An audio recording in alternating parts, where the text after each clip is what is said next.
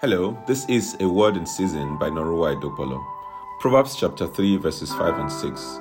Trust in the Lord with all your heart. Do not lean on your own understanding.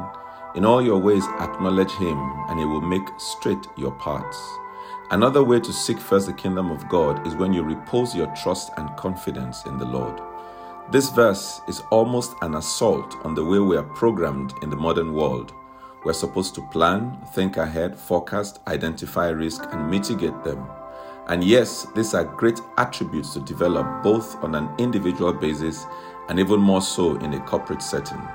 But when you have done the best that you can with the data and information available to you, you must then yield ground to the Lord, the only one that knows the end of a thing from its beginning.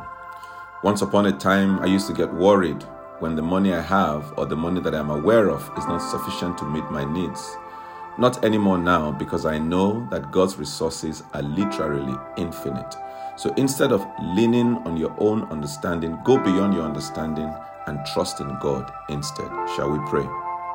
Are there unmet needs in your life?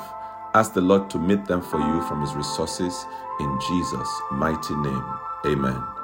You can listen to this and other episodes of A Word in Season. Just go on YouTube and search for at A Word in Season underscore all one word. God bless you.